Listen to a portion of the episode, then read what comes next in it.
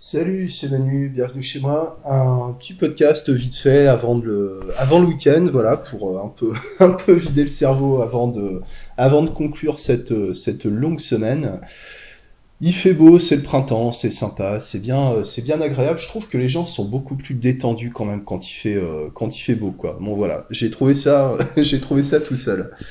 Vite fait en vrac quelques actualités par rapport au podcast. Donc il y a des nouveaux livres audio là. Il y en a un nouveau, Hypnotisme et magnétisme, léthargie, catalepsie, somnambulisme, merveilleux phénomène, un titre à rallonge qui est un ouvrage collectif de 1889, très intéressant.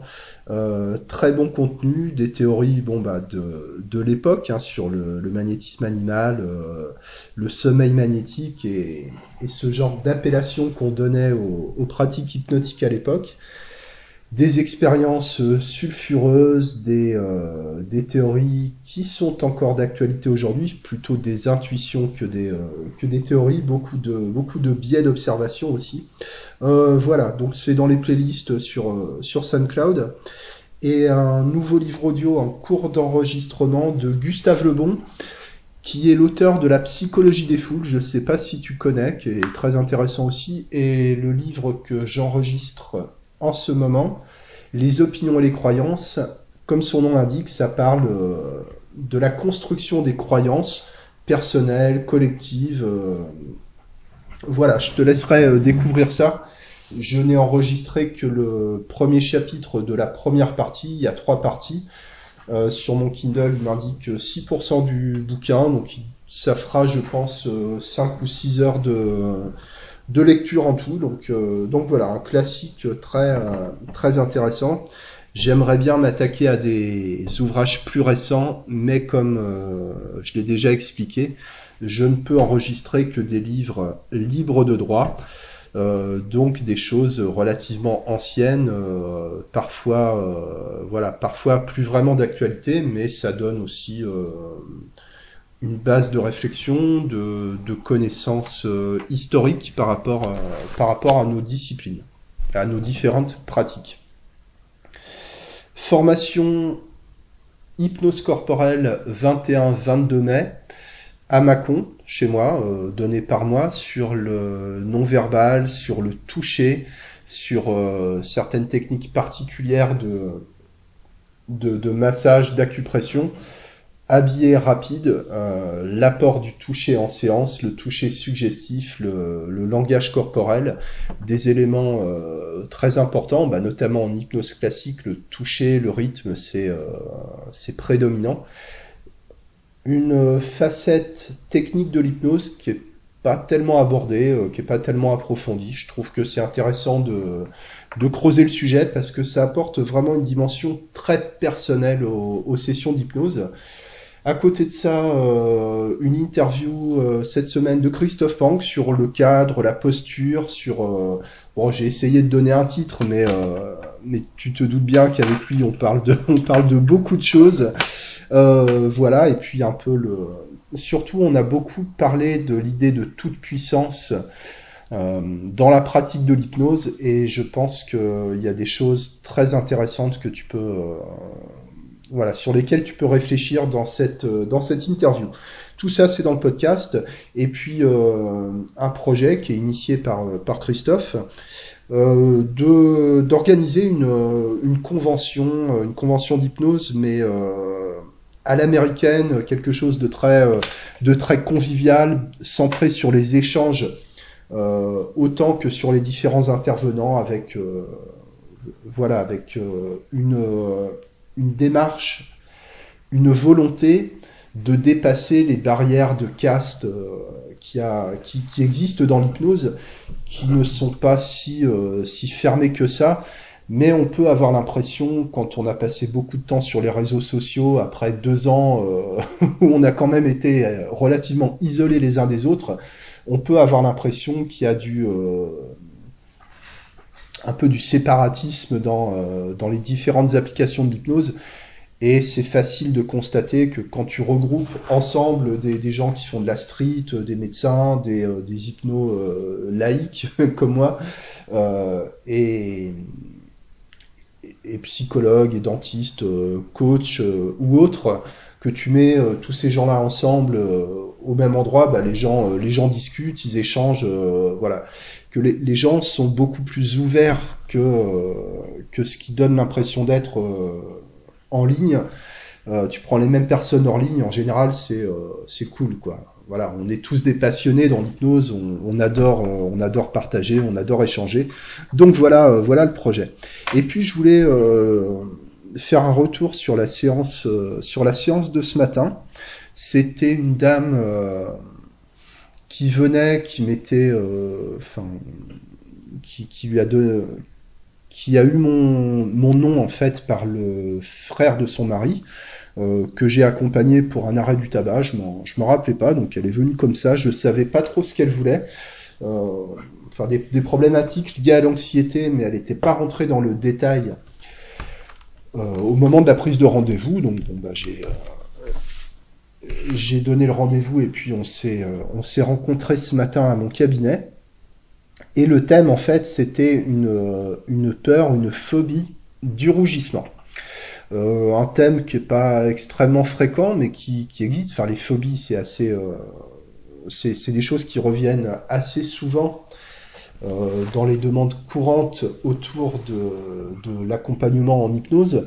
Une phobie spécifique comme celle du rougissement, enfin, moi j'en ai pas rencontré souvent, c'est arrivé quelques fois, et là c'était une séance j'ai trouvé intéressante au niveau technique et en termes de en termes d'échange avec la personne, ce qui me permet d'aborder quelques notions techniques basiques et quelques principes fondamentaux de l'accompagnement, pas dans le but de te faire un cours sur la phobie du rougissement, mais plutôt pour illustrer de quelle façon en fait on fait toujours plus ou moins la même chose en hypnose. Je pense que c'est intéressant de comprendre les mécanismes, les fondamentaux, les éléments communs qu'on va retrouver entre une demande et une autre demande, entre une séance et une autre séance, entre un client et un autre client, plutôt raisonner en termes de similitude que de différence. Alors évidemment, le piège là-dedans, c'est d'entrer dans des généralisations abusives, et c'est pas l'objectif, mais bon, voilà. Donc cette personne arrive, qu'est-ce qui vous amène, vous allez trouver facilement, il fait beau aujourd'hui, etc. Pourquoi vous êtes là, en fait? Donc la personne me dit qu'elle a une phobie du rougissement qui lui pourrit la vie, parce qu'elle rougit très facilement. Elle rougissait très facilement, aujourd'hui elle rougit moins parce qu'elle s'est fait opérer du nerf, je sais plus quoi, c'est un nerf qui est placé sous les aisselles, qui inhibe les rougissements, mais pas en totalité. Elle avait eu recours à cette solution médicale extrême pour pouvoir se marier en fait, parce que sinon pour elle c'était impossible de se marier. Cette personne ne supporte pas d'être au centre de l'attention dans des contextes sociaux, que ce soit familial, amical ou professionnel, dès qu'on lui pose une question, dès qu'on s'adresse à elle spécifiquement dans un contexte social, elle rougit, elle est extrêmement gênée, elle est angoissée, elle se sent mal, elle a l'impression d'être sous les projecteurs, sous le faisceau des projecteurs, c'est l'image qu'elle m'a donnée, donc une métaphore que je vais réutiliser par la suite, hein. Et elle a développé toute une stratégie, toute une logistique pour essayer quand même de vivre avec ça. Par exemple, elle évite la place centrale, comment dire, bah, notamment à table, pendant les dîners, etc. Parce que si elle a moyen de se cacher dans un petit coin, plutôt en bout de table, plutôt dans un coin pas trop éclairé, elle contraint, entre guillemets, enfin, ça oblige aussi son époux à participer à cette logistique, par exemple en allant au restaurant très très tôt, avant l'heure où il y a du monde, pour pouvoir choisir sa table, etc., etc., quoi. beaucoup de problèmes. À côté de ça, elle ne veut pas renvoyer une certaine image à sa fille. Et elle se sent extrêmement isolée par rapport à ça, parce que les gens... alors les gens, quels gens? Les gens qu'elle connaît, les gens qu'elle fréquente, vont facilement faire des réflexions pour souligner que c'est irrationnel, que ça n'a pas de sens, qu'il n'y a pas de raison, qu'elle est en sécurité, etc., etc., qui sont des réflexions intuitives que tout le monde un peu va sortir comme ça, sans trop y penser, avec les meilleures intentions du monde, et en réalité, ça peut être perçu comme quelque chose d'extrêmement violent par la personne qui en souffre. C'est-à-dire que le rougissement, vu de l'extérieur, peut paraître quelque chose de pas grave, d'un peu mignon, d'un peu rigolo.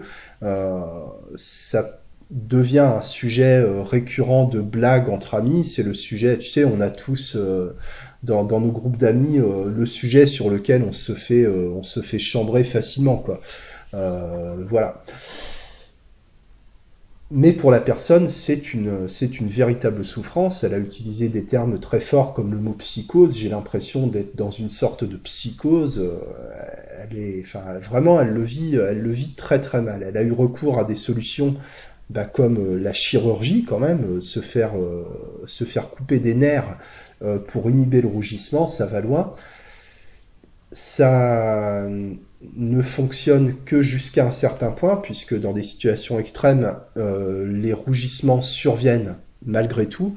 Et elle a aussi utilise dans les cas extrêmes, une crème pour la peau qui permet de rétracter les vaisseaux sanguins, enfin j'ai pas bien compris le détail, qui permet d'inhiber le rougissement, mais derrière la peau est dans un état déplorable pendant les jours qui suivent. Et depuis quelque temps, en plus de l'anticipation du rougissement qui augmente de jour en jour, tu sais, le fait, la peur d'avoir peur, c'est quasiment omniprésent au bout d'un moment. Et à côté de ça, des maux de tête, des douleurs dans la mâchoire, avant et après les contextes sociaux qui la mettent en difficulté. À côté de ça, il y a des fois où ça se passe bien, par exemple à la sortie de l'école, quand elle discute avec des parents d'élèves, c'est facile, d'après elle, parce qu'elle sait qu'elle peut s'échapper à n'importe quel moment, en fait. Voilà, quand tu es à la sortie de l'école avec d'autres parents d'élèves, bon, bah, tout le monde peut comprendre que tu es pressé, qu'à un moment il faut que tu partes, donc tu n'es pas enfermé comme quand tu es dans un dîner en famille ou ce genre de choses. Enfin, en tout cas, c'est comme ça qu'elle le présente. Et aussi l'avantage du masque chirurgical obligatoire pendant la période de Covid. Enfin, je dis pas qu'on est sorti de la période Covid, mais on est sorti de la période du masque obligatoire. En tout cas, pour le moment, quoi. Donc, un côté extrêmement confortable. Ça m'a démangé. Alors, c'est pas des questions que je pose en général, parce que c'est des questions qui peuvent devenir des suggestions. J'ai quand même posé la question parce qu'elle me brûlait les lèvres, peut-être à tort. Est-ce que vous avez déjà utilisé ce problème de rougissement comme prétexte pour éviter certains contextes sociaux auxquels vous n'auriez pas forcément envie de participer? Et elle m'a dit clairement non, non, non, c'est tout le contraire. C'est vraiment moi j'ai envie d'être avec les gens, j'ai envie d'être avec mes amis, j'ai envie de... pouvoir dire oui à une invitation sans être obligé de passer la journée à chercher un moyen de comment je vais gérer le truc. Donc c'est vraiment, enfin vraiment l'idée la recherche de bénéfices secondaires, elle est tombée complètement à plat, et tant mieux. Voilà. Avec le recul, c'est peut-être une question que j'aurais pas dû poser, parce que on sait pas trop ce que ça peut suggérer derrière. Personnellement, je considère ça comme une erreur technique. À côté de ça, il y a d'autres choses qui sont venues un peu avant le moment de faire de l'hypnose. Tu sais, tu as un peu des éléments comme ça qui arrivent au dernier moment. Voilà, juste, voilà, tu es prêt à démarrer l'hypnose. Et puis, ah oui, mais au fait, voilà, alors, sa mère qui est décédée il y a 3 ans, mais ça ne semble pas avoir compliqué le problème de rougissement plus que ça. Ça a créé d'autres problèmes, des problèmes liés au deuil, mais il n'y a pas eu d'amplification directe du problème de rougissement ou de peur du rougissement par rapport au décès de sa mère, quoi. Donc j'ai pris le parti de mettre le deuil de côté, puis parce que c'était pas la demande, parce que ça a été évoqué comme ça un peu rapidement, ça ne semblait pas être un élément central du problème, en tout cas à l'instant T, contextuellement pendant la séance. Et un autre élément qui est vraiment arrivé au dernier moment, c'est sa belle-mère, donc l'épouse de son père, en fait, j'en ai déduit que les parents étaient séparés, qui la dénigrait, qui la rabaissait quand elle était petite, qui disait « mais de toute façon, t'es moche, tu trouveras jamais un mari, t'as pas débarrassé la table correctement, t'arriveras jamais à te trouver un mari, puis regardez-la, ça la fait rougir, quelle conne, etc., etc. » Elle en a pris plein la tête quand elle était petite, et ça se passait souvent quand la famille était à table, autour d'une table ronde. Voilà, je trouvais ça intéressant, donc voilà, j'ai posé la question indirectement, est-ce que pour vous, il y a une association avec les tables rondes, il y a un genre d'ancrage Bon voilà, on ne sait pas, et moi je suis parti vraiment sur le positionnement ultra classique que je présente dans mes sessions d'hypnose, c'est moi, je ne sais pas. Voilà, je ne suis pas là pour vous dire pourquoi, comment, etc. Il y a des personnes qui peuvent se satisfaire d'une explication causale parce que ça donne un sens aux choses. Moi, c'est pas mon approche. Mon approche, c'est d'utiliser les mécanismes inconscients, de s'en remettre à l'intelligence inconsciente, l'intelligence du corps au sens large, le corps, le cerveau, voilà. Le pourquoi du comment, ben, c'est toujours un peu vaseux ce genre de recherche. Parce que tout ce qu'on peut donner comme explication causale, ce ne sont jamais que des suppositions, souvent des simplifications de choses qui peuvent être extrêmement complexes, quoi. Et dans le corps humain, dans le cerveau humain, il y a de la chimie, il y a de l'électricité, il y a de la mécanique, et il y a peut-être une dimension plus ou moins aléatoire dans tout ça. Donc je lui ai dit, bon, on va faire de l'hypnose, on est là pour faire de l'hypnose, est-ce que vous connaissez l'hypnose, est-ce que vous avez déjà fait? Et elle m'a dit, bah oui, j'ai déjà fait 3 séances d'hypnose par rapport au deuil, au décès de ma mère, ok, très bien.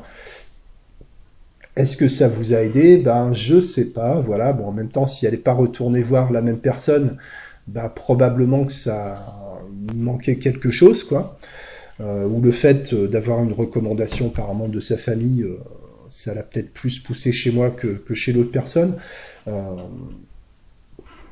après, en recadrant, ben, évidemment, un deuil de 3 ans, c'est frais.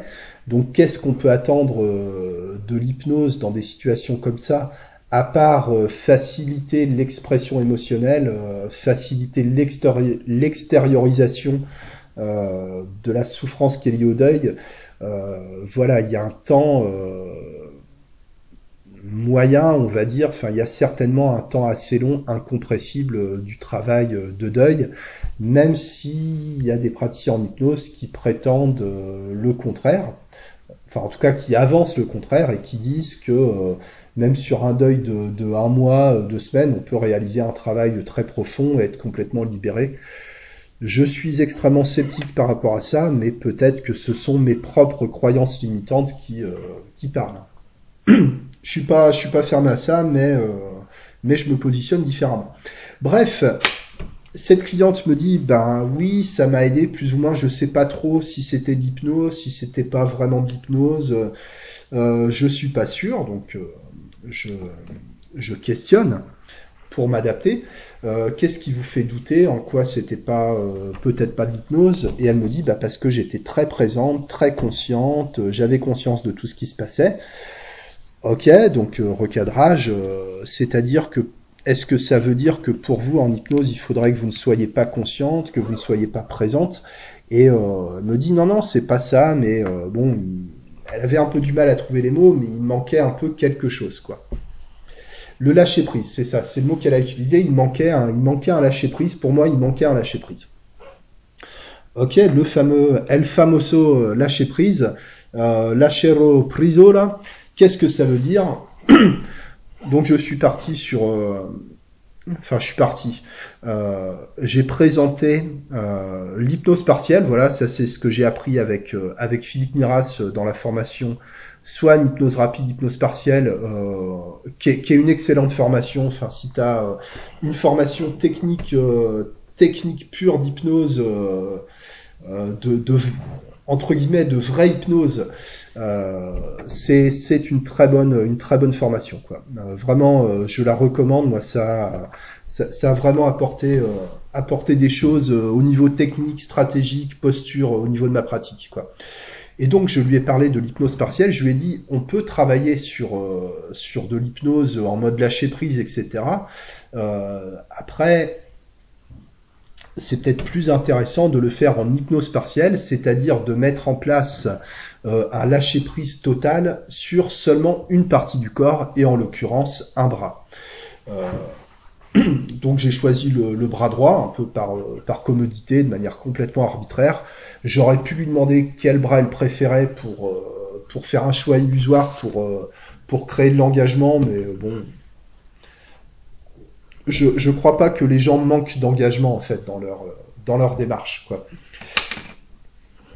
Peu importe, j'aurais pu lui demander si elle était gauchère ou droitière et choisir le bras droit de toute façon. Là, je l'ai choisi directement parce que ça change rien fondamentalement, en fait, hein. Et je lui ai proposé de faire de l'hypnose profonde partielle. Voilà, en gros, on va hypnotiser le bras. Alors, c'est la porte d'entrée pour l'idéomoteur, pour le Swan, mais j'étais pas trop parti pour ça. Mais par contre, ça met vraiment les gens dans un confort, cette histoire d'hypnose partielle, voilà, de suggérer, voilà, vous allez pouvoir observer le lâcher-prise sur une partie du corps, sur le bras, tout en étant parfaitement consciente, parfaitement lucide, complètement dans le contrôle sur tout le reste du corps. Voilà, là pour la personne, c'est un super compromis, quoi. Ça marche très très bien. Donc on a fait ça, et je lui ai dit, en fait, voilà, je ne suggère rien, on va simplement amplifier ce qui est déjà là. Et pour travailler, j'ai besoin de procéder à des tests musculaires sur le bras, sur l'avant-bras et sur la main. Donc je vais poser mes mains sur votre main, sur votre poignet, sur votre avant-bras. Est-ce que vous êtes OK avec ça? Elle a dit oui, pas de souci, allez-y, voilà. Donc j'ai pris son bras avec le coude appuyé sur l'accoudoir, tu vois, et en prenant le poignet doucement entre mon pouce et mon index, d'accord?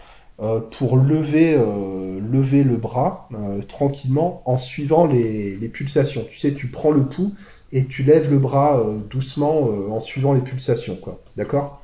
On reviendra un autre jour sur cette technique spécifique.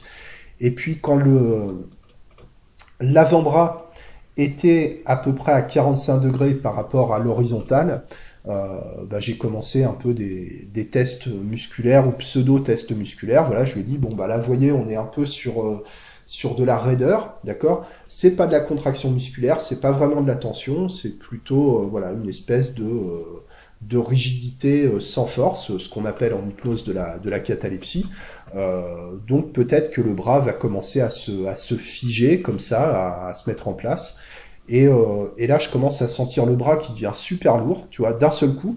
Donc, j'ai embrayé là-dessus, j'ai dit, donc là, maintenant, on est plus sur de la lourdeur, est-ce que vous le sentez? Oui, je le sens. Alors, ce qui va se passer, c'est que le bras va devenir lourd, de plus en plus pesant. Enfin, à un moment, tu vois, je commençais à avoir des difficultés à le tenir à 45 degrés, donc j'ai lâché progressivement. Et le bras...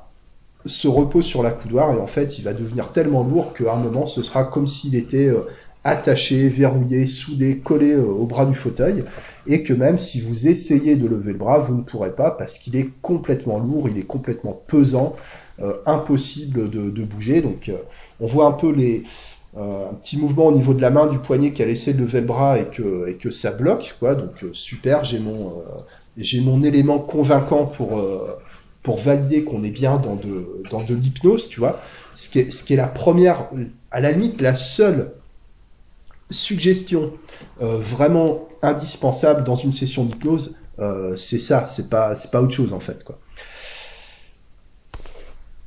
Et donc j'ai donné quelques suggestions en disant bah, à cette lourdeur on peut associer tout ce qu'on veut, ça peut être des choses qui pèsent sur vous, souvent les gens ils disent c'est lourd, c'est pesant, des choses qu'on a posées sur vous, vous pouvez penser à votre belle-mère qui vous a maltraité, qui vous a humilié, qui vous a dénigré, etc. Vous pouvez penser à tous ce qui est associé en termes de pénibilité au rougissement et à la peur du rougissement, donc le bras va devenir de plus en plus lourd, de plus en plus rigide, et de plus en plus pesant, et de plus en plus dur, et ainsi de suite. Enfin, tu vois, tu matraques, hein. La suggestion qui fonctionne, moi, je continue, quoi. J'y vais, voilà, j'y vais au taquet. Quand tu as un élément de suggestion où ça prend, c'est bien plus intéressant d'aller en profondeur sur cet élément-là, plutôt que d'essayer de balancer 1 milliard de suggestions qui vont pas forcément avoir le même impact. Moi, je suis vraiment dans l'idée du mono-idéisme en ce moment, une idée à la fois, quoi, tu vois, une seule idée, mais qui va devenir extrêmement envahissante dans l'esprit de la personne, voilà, dans une démarche d'hypnotisme à l'ancienne, on va dire, quoi. En enlevant le côté extrêmement normatif et directif de la vieille hypnose, quoi. Ensuite, je suis passé sur la main gauche et j'ai fait la même chose avec la légèreté, tu vois. C'est la main lourde, la main légère. Moi, je fais tout le temps la même chose, en fait, hein, plus ou moins, quoi. Et la légèreté, bah, ça peut être toutes les situations où vous vous sentez bien, vous vous sentez légère, comme par exemple quand vous êtes avec votre mari, avec votre fille, ou quand vous êtes avec les parents d'élèves à l'extérieur, ou quand vous êtes tranquille, etc. Donc légèreté, lévitation de la main. Et puis j'ai fait atterrir la main sur l'épaule en suggérant que ça allait devenir un ancrage. Voilà, donc on a fait ça. Pendant ce temps-là, je lui demandais si ça allait, si ça lui convenait. Voilà, est-ce que pour vous ça ressemble à de l'hypnose? Est-ce que c'est convaincant pour vous ce genre d'expérience? Oui, tout à fait. Enfin, elle souriait, elle était contente, ça lui plaisait, quoi. C'était sympa. Parce qu'il y avait eu quand même pas mal de larmes en début de séance, donc là, elle retrouvait un peu de sourire, donc c'est toujours agréable, quoi. Et je pense que ça, c'est un indicateur d'une relation qui fonctionne, quoi. D'accord, dans le contexte. Tout ce que je dis en hypnose, en fait, enfin, c'est toujours contextuel, d'accord, c'est pas parce que j'ai fait ça avec cette personne que j'aurais fait la même chose avec une autre personne. J'aurais peut-être fait autre chose avec la même personne dans un contexte différent, parce que suivant si c'est le matin, l'après-midi par exemple, la personne n'a pas les mêmes pensées, n'a pas le même rythme, n'a pas les mêmes émotions, etc., etc. C'est toujours contextuel. La communication est contextuelle en hypnose et ailleurs. Voilà, donc ça prenait bien, donc j'ai suggéré le lieu de sécurité avec ancrage, et puis j'ai voulu faire une expérience, voilà, que j'avais pratiquée avec d'autres manifestations, notamment des allergies à une époque, ce qui était pas malin et que j'ai jamais, enfin, que j'ai pas refait depuis cette époque, que je ne referai pas, voilà, c'était stupide de le faire, mais je l'ai fait, voilà. Voir si on pouvait provoquer le symptôme par suggestion. Voilà. Donc je lui ai dit, dans un moment, si ça vous convient, si vous êtes d'accord, je propose d'activer volontairement le rougissement par suggestion pour voir ce qui se passe. D'activer uniquement le rougissement, mais complètement dissocié du contexte, d'une émotion, d'un activateur, etc. Juste pour voir ce qui se passe. Est-ce que vous êtes OK? Ouais, d'accord, OK. Donc j'ai dit, je vais compter jusqu'à 3, et à 3, vous allez rougir. 1, 2, 3, allez-y.